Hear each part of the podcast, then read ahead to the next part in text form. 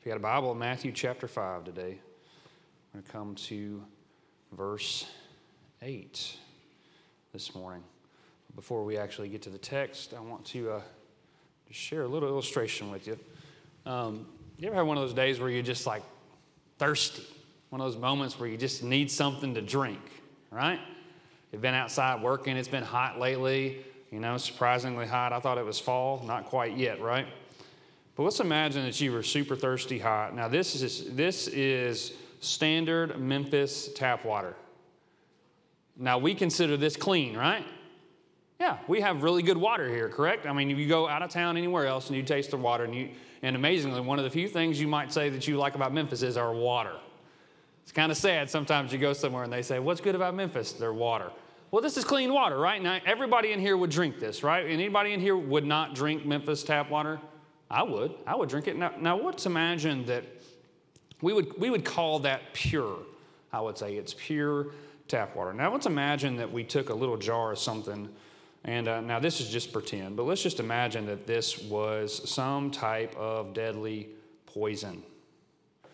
Now, how many of you would drink that deadly poison? Nobody, right? Now, what if, what if I put just one eensy, teensy drop in there? Now, would you drink this? Why not? It's just one little drop, right? I mean, it's just it's just one little. I mean, you all saw it. It took me forever even just get it to come out of the dropper. One little drop. I mean, I mean, I mean, how bad can that be, right? I mean, it's just one little drop, correct? I mean, it can't be that bad, can it? I mean, come on, this is 2018. People, we're being too strict, aren't we? To think that one little drop ought to make something so good suddenly be impure, right? To make it suddenly lose its purity. We just, you know, maybe we just need to loosen up a bit. What do y'all think? Y'all think we just need to loosen up a little bit? One little drop doesn't seem to matter? Jesus, Matthew chapter 5, verse 18, this is what he had to say. He said, Blessed are the pure in heart, the pure in heart, for they shall see God.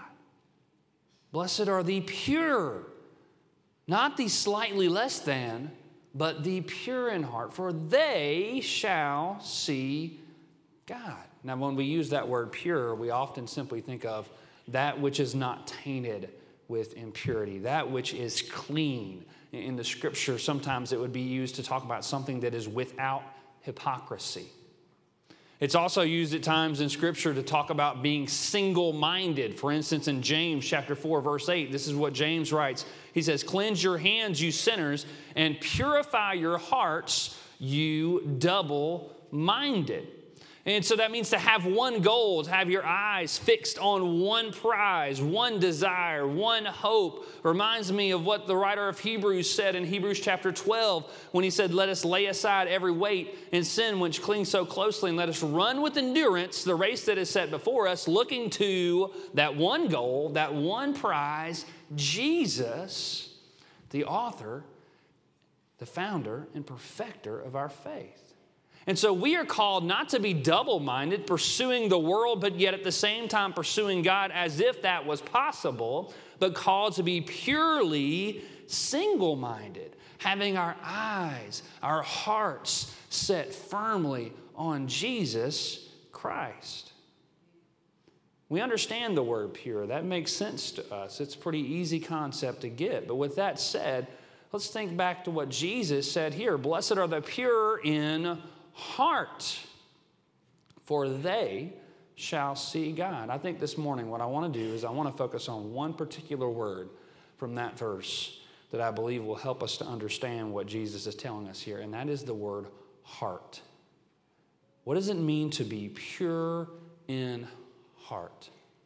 Heart appears quite often in Scripture, over 800 times in Scripture, and the vast majority of times that the word heart appears in Scripture, it is not talking about that organ that is within your chest. Instead, it is talking about um, something much greater, something much more spiritual. For instance, the most, the most memorable verse to me where I see the word heart comes in 1 Samuel chapter 16, verse 7, when God is speaking about that process when Samuel is trying to find the next king of Israel. You remember? And he goes to David's household. He goes to the household of Jesse and he begins to work his way down. And Samuel's saying, Well, what about this brother? What about this brother? And, and God says this For the Lord sees not as man sees. Man looks on the outward appearance, but the Lord looks on the heart. And so the heart speaks of something internal, something within us. And, and, the truth is, is that on our own, our hearts are wicked. They are not pure. Of our own ability and our own power, they are not pure. Jeremiah 17, 9, the heart is deceitful and desperately wicked. Deceitful above all things and desperately sick, wicked. Who can understand it? Now, we might want to think that people are naturally good. We hear that quite often, but not according to God's standard. Yes, people might do good things. They might give money to the poor. They might help the needy. They might be polite. They might live by the law. They might seem to be good citizens, but that doesn't change how God sees their heart, how their heart measures up to the standard of God. It doesn't change their sinful state. I read one man who, who said it like this back in the 19th century. He said, I do not know what the heart of a bad man is like, but I do know what the heart of a good man is like, and it is terrible. That is truth. And the unfortunate truth is that you cannot change your heart on your own. You cannot do something on your own apart from God, apart from Jesus, to fix your heart problem. The writer in Psalm chapter 51 said this Create in me a clean heart, O God, and renew a right spirit within me. And so the first step is up to God to create within us. And so through salvation, our hearts are made right before God. They're cleansed by the blood of Jesus. Christ's righteousness is imputed to us, it covers us. 2 Samuel chapter 5, verse 17 says, Therefore, if anyone is in Christ, he is a new creation. The old has passed away. Behold, the new has come. And so it's the Lord who begins that work, who does the work of making us pure in heart, but that's not to say we don't have a responsibility. It's not to say that we don't have a responsibility, because just because our hearts are cleansed by Jesus, we still have a responsibility to pursue a pure heart. I quoted that verse from James chapter 4, verse 8, but let's listen to it again. It says, Draw near to God, and he will draw near to you. Cleanse your hands, you sinners, and purify your hearts. We're commanded to purify our hearts. You double minded. And so when Christ comes into our lives, he gives us a new heart, a fresh start. We, we are, are, are new creations in Christ, and the Spirit comes to dwell within us, but our old sinful desires still want to creep back in, don't they?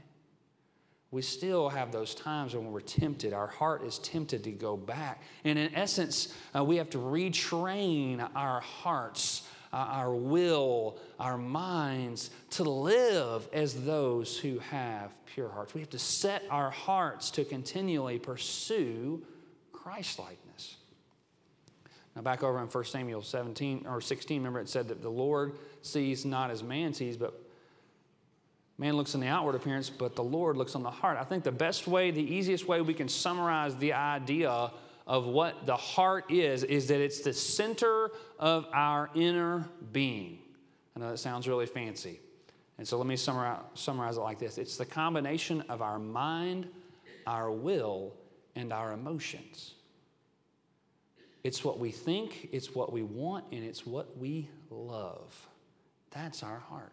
It's the part of us that produces action. In Luke chapter 6, verse 45, Jesus said it like this He said, The good person out of the good treasure of his heart produces good, and the evil person out of the evil treasure of his heart produces good, for out of the abundance of the heart, his mouth speaks. And so, what is within our hearts eventually does come out of our lives. And so, what does it mean to be pure in heart? I'm going to summarize it with three things this morning to think what God thinks, to want what God wants, and to love what God loves.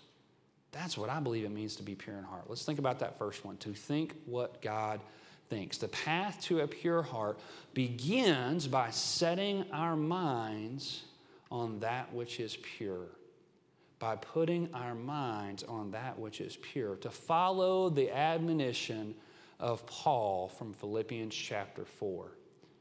Finally, brothers, whatever is true, whatever is honorable, whatever is just, whatever is pure, whatever is lovely, whatever is commendable, if there is any excellence, if there's anything worthy of praise, think about these things. Place our minds on what is pure and true and holy and just. Now, how do ideas, images, concepts, things come into our minds? That's a pretty simple question, right? Through our eyes and through our ears. Our minds dwell on the images that we see and on the things, the things, the words, the, the phrases, those things that we hear. And those things that we allow to come in through our eyes and through our ears eventually become a part of us and then affect what we do. Proof of that is simply this advertising. Do you know how much is spent globally every single year advertising stuff to try to convince us to buy things? Over $500 billion every year. McDonald's alone spends nearly 1 billion a year trying to get you to buy their hamburgers. $1 out of every $6 that McDonald's makes goes to advertising. Now, why did they do that? Not just because they want to throw money at something, but because they've done the research and they know that when they put things before your eyes, when they put things in your ears, those things affect your mind and affect your actions. It's foolish for us to possibly sit back and say, I can watch whatever I want, I can listen to whatever I want, and think that it's not going to affect me. That's crazy talk. That's foolishness. That's childishness because it does. What comes in eventually comes out. It becomes a part of our thoughts, it becomes a part of our speech, and it eventually becomes a part of our action. Jesus said it. Luke 6 45, I read it a minute ago. For out of the abundance of the heart, his mouth speaks. And so, if we are committed to wanting to have a heart of purity like Jesus called us here, it begins by setting our minds, our eyes, and our ears on that which is pure and that which is holy and righteous, and turning away from, relentlessly, ruthlessly turning away from that which pulls us away from ourselves.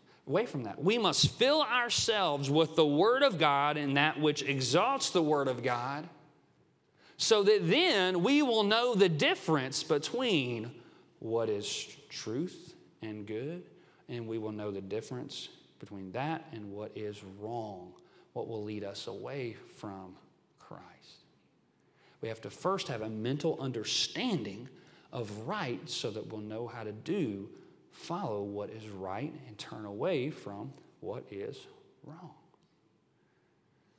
Last summer, um, we were uh, we have a little John boat and so we take our boys out to Pickwick every now and then and, uh, and ride around in the John boat. And I love it because you got all these people with these fancy, nice ski boats and, and pontoons. And I like to pull up next to them in my little bitty John boat. Hey, how y'all doing? you know?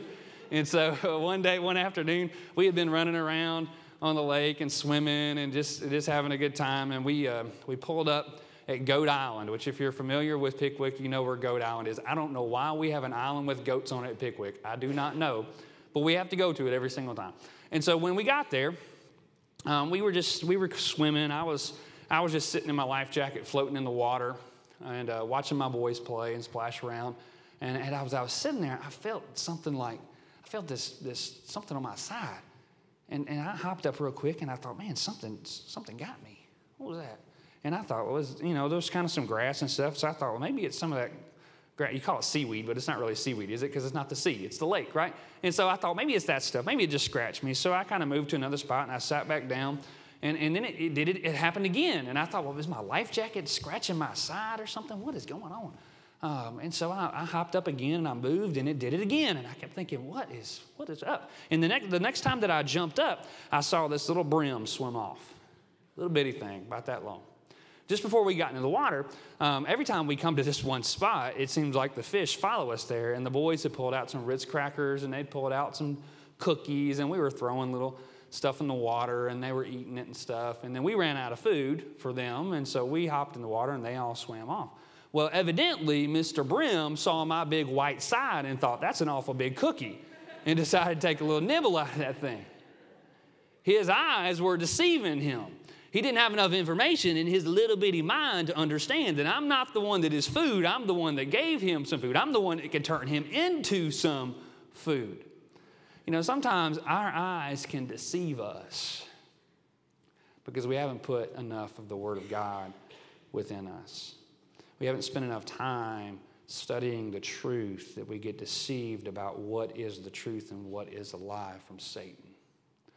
And so we must set our minds on the truth. If we want a heart of purity, it begins with a mind that is set on that which is pure. And if we don't start there, I'm afraid we're fighting a losing battle.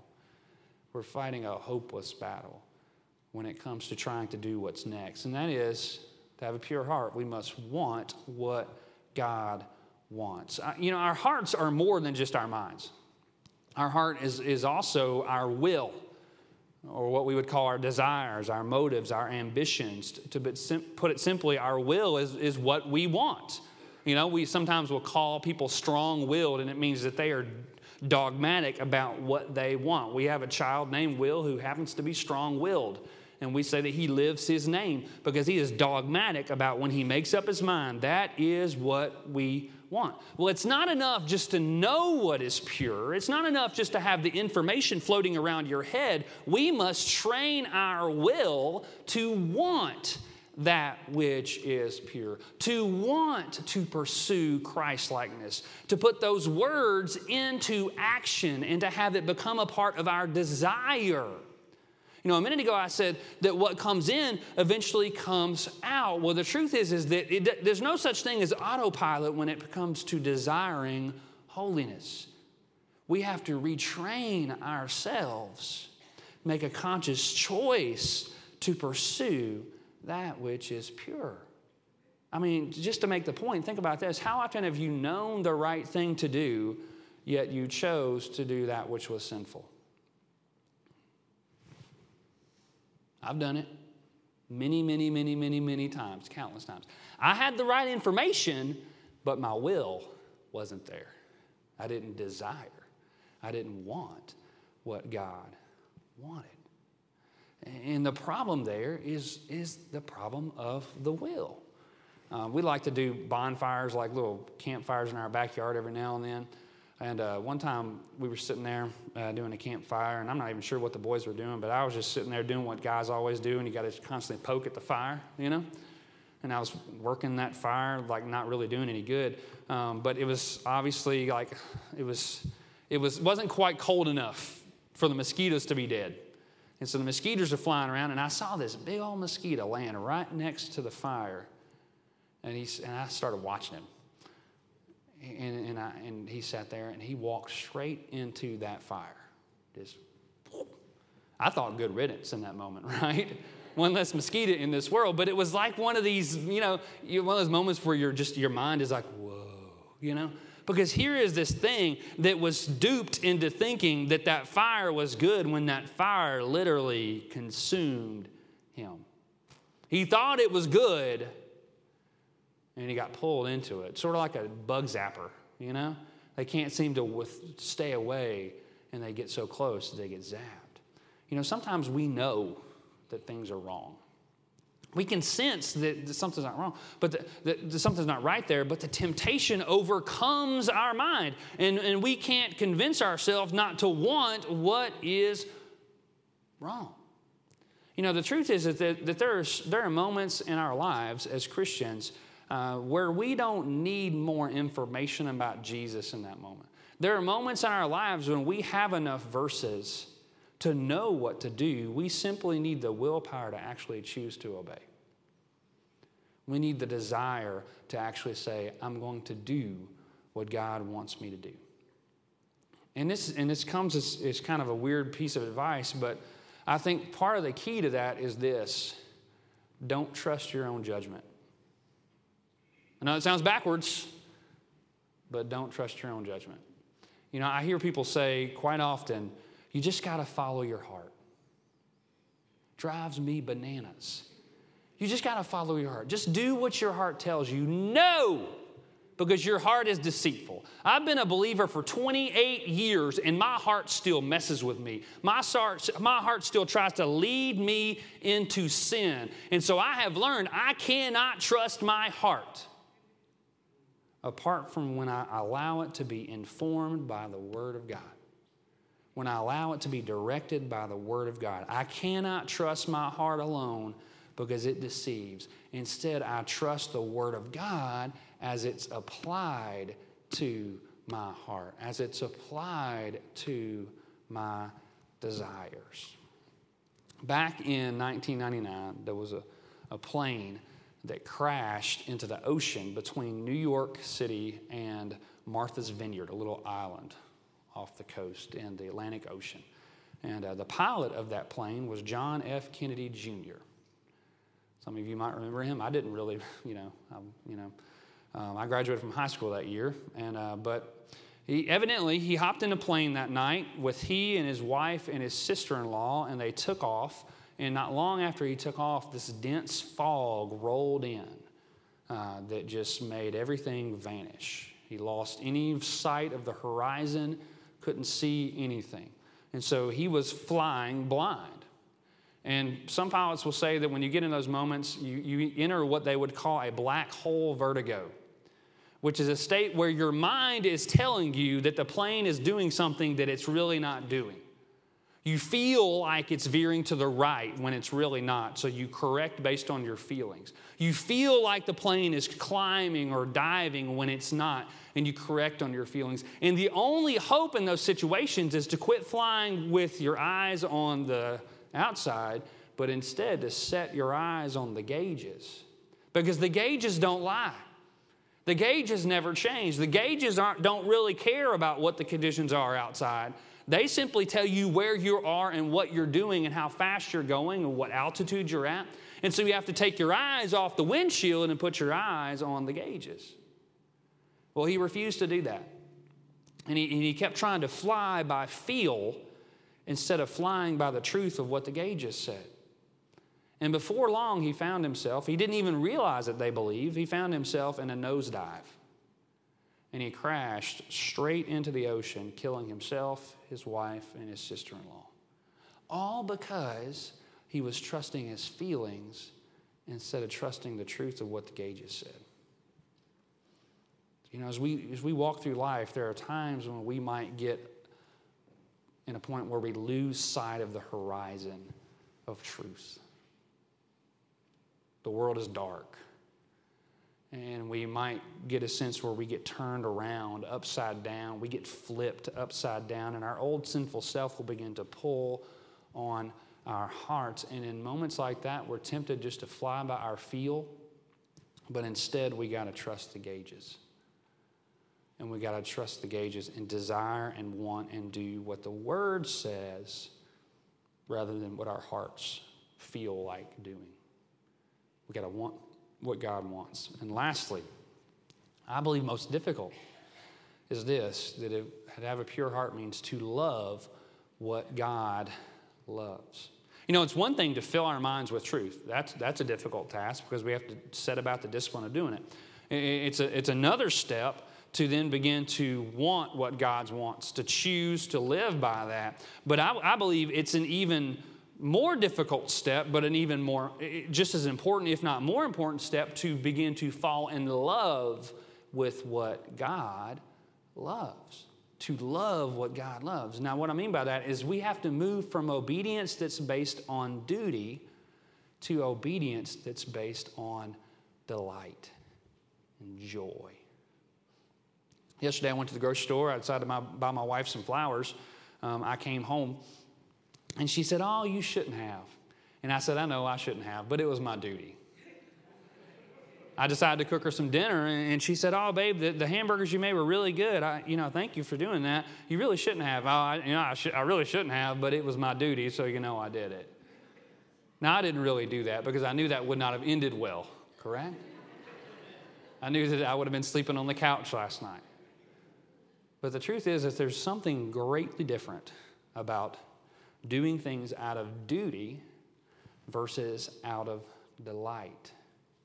And so we have to train ourselves not only to know the difference of right and wrong and to, to want to do those things, to, to have the will to do those things, but also then to love right and to hate that which is wrong. You know, sometimes as we go through life, we come to realize that there's things we do or relationships or whatever that are harming us. We realize those things are going against the Word of God, the will of God, and, you realize I've got to leave that behind. That's a difficult step. But as you retrain your habits to start to do the right things, there comes a point most of the time where you begin to fall in love with the truth because you realize the blessing of the truth. You realize the, the, the good of it. But sometimes it's more difficult than that. And so let me just ask you this question. If you were to take an assessment of your life, just think about your life and what it is you're after. What do you love? What do you desire? What do you want? What are you pursuing in life? Do those things point you to Jesus? Do those things bring you closer and closer to a love with the Savior? Are you falling in love with the same things that Jesus loves? The truth is, is that we have to retrain our emotions in a sense to love what God loves so that we're not just obeying externally, but we're also obeying, obeying internally. Jesus had that gripe against the Pharisees, right? Back in Matthew chapter 23, this is what he had to say. Verse 27, he said, Woe to you, scribes and Pharisees, hypocrites!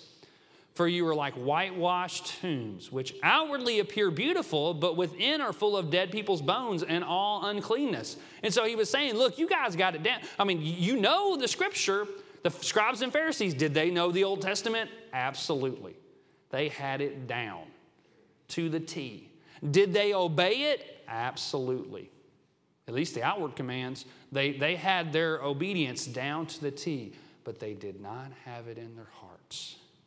They were not obeying because of a love for God, they were obeying because of a legalistic desire to appear good. They didn't genuinely love God.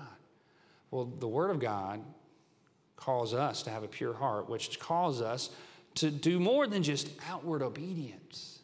That was his gripe against them, was they obeyed outwardly, but they were not loving inwardly. They did not have a true desire to pursue God, a desire to, they were not falling in love with what God loved, and they were not beginning to hate what God hated.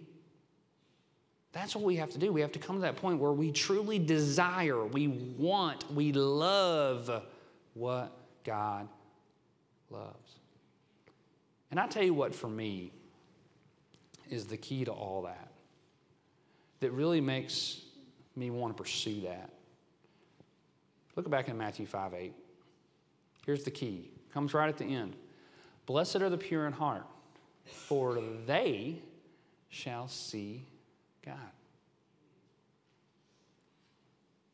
That's why I believe it's worth it to train myself to think and want and love what God thinks because I want to see my Savior. Now, we always think of that first in the future tense, right? We think of that as being the day that we step into heaven. What a day that will be when Jesus I see, right? We think about it in the words of Job, chapter 19, verse 25, when he says, For I know that my Redeemer lives, and at the last he will stand upon the earth. And after my skin has been thus destroyed, yet in my flesh I shall see God, whom I shall see for myself, and my eyes shall behold, and not another. My, my heart faints within me. But don't think for a moment that this verse is only future tense. It's here and now as we seek to live with a pure heart, we are then more able to see God today, here, now, to see Him move, to hear His voice, to understand His will, to feel His heart. James said it best draw near to God, and He will draw near to you. This morning, the question of our invitation is simply this Do you want a pure heart? Are you chasing after a pure heart? With every head bowed, every eye closed, I'd just like you to take a second to examine your own life.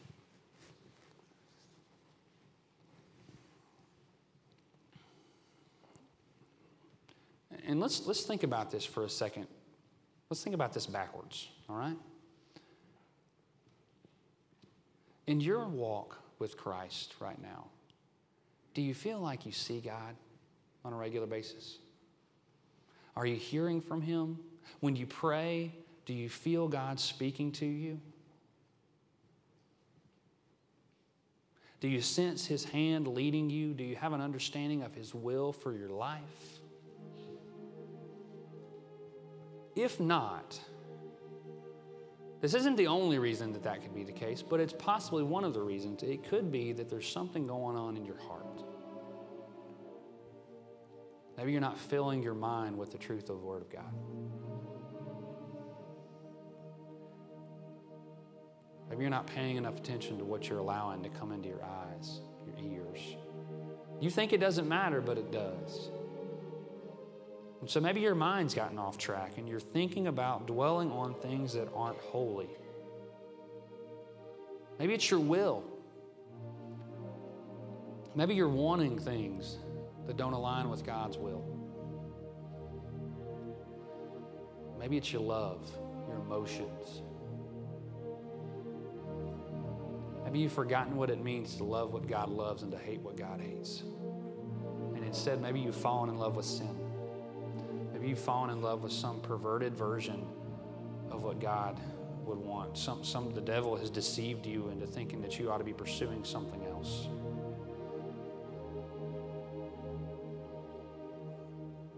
Jesus said it here. If you want to see God here and now, you got to be pursuing a pure heart. Father God, as we come to this time of invitation today, I pray for the believers in this room that you would give us a desire to be pure in heart. I pray for our minds, Father. I pray that we would examine our minds today and ask ourselves are we allowing things in that shouldn't be there? Are we tainting the source? Father, I pray for our wills today. I pray for our desires, for our pursuits, God, that we would set our eyes on the same things you set your eyes on. Father, I pray for our emotions today, uh, that we would love, we would truly, genuinely love what you love because we love you. Pray that if there's decisions that need to be made among the believers in this room today of resetting our hearts, I pray that that would happen. And Father, I pray that if there be those in this room today who do not know Jesus Christ as their Lord and Savior, I, God, I pray that they would see that they cannot fix their own heart, that it begins with the Spirit coming to live within them. That even all these things I mentioned today are only possible because of the indwelling power of the Holy Spirit. And as we abide in you, you walk us through that process. But God, I pray that, that if there be someone today who is not saved and never received the forgiveness of sin, the pure heart that only Jesus can give because of his death on the cross and his resurrection, I pray that today would be that day they would walk down this aisle and seek to know more about what it means to put their faith and trust in Jesus Christ. And it's in His name that we do pray these things.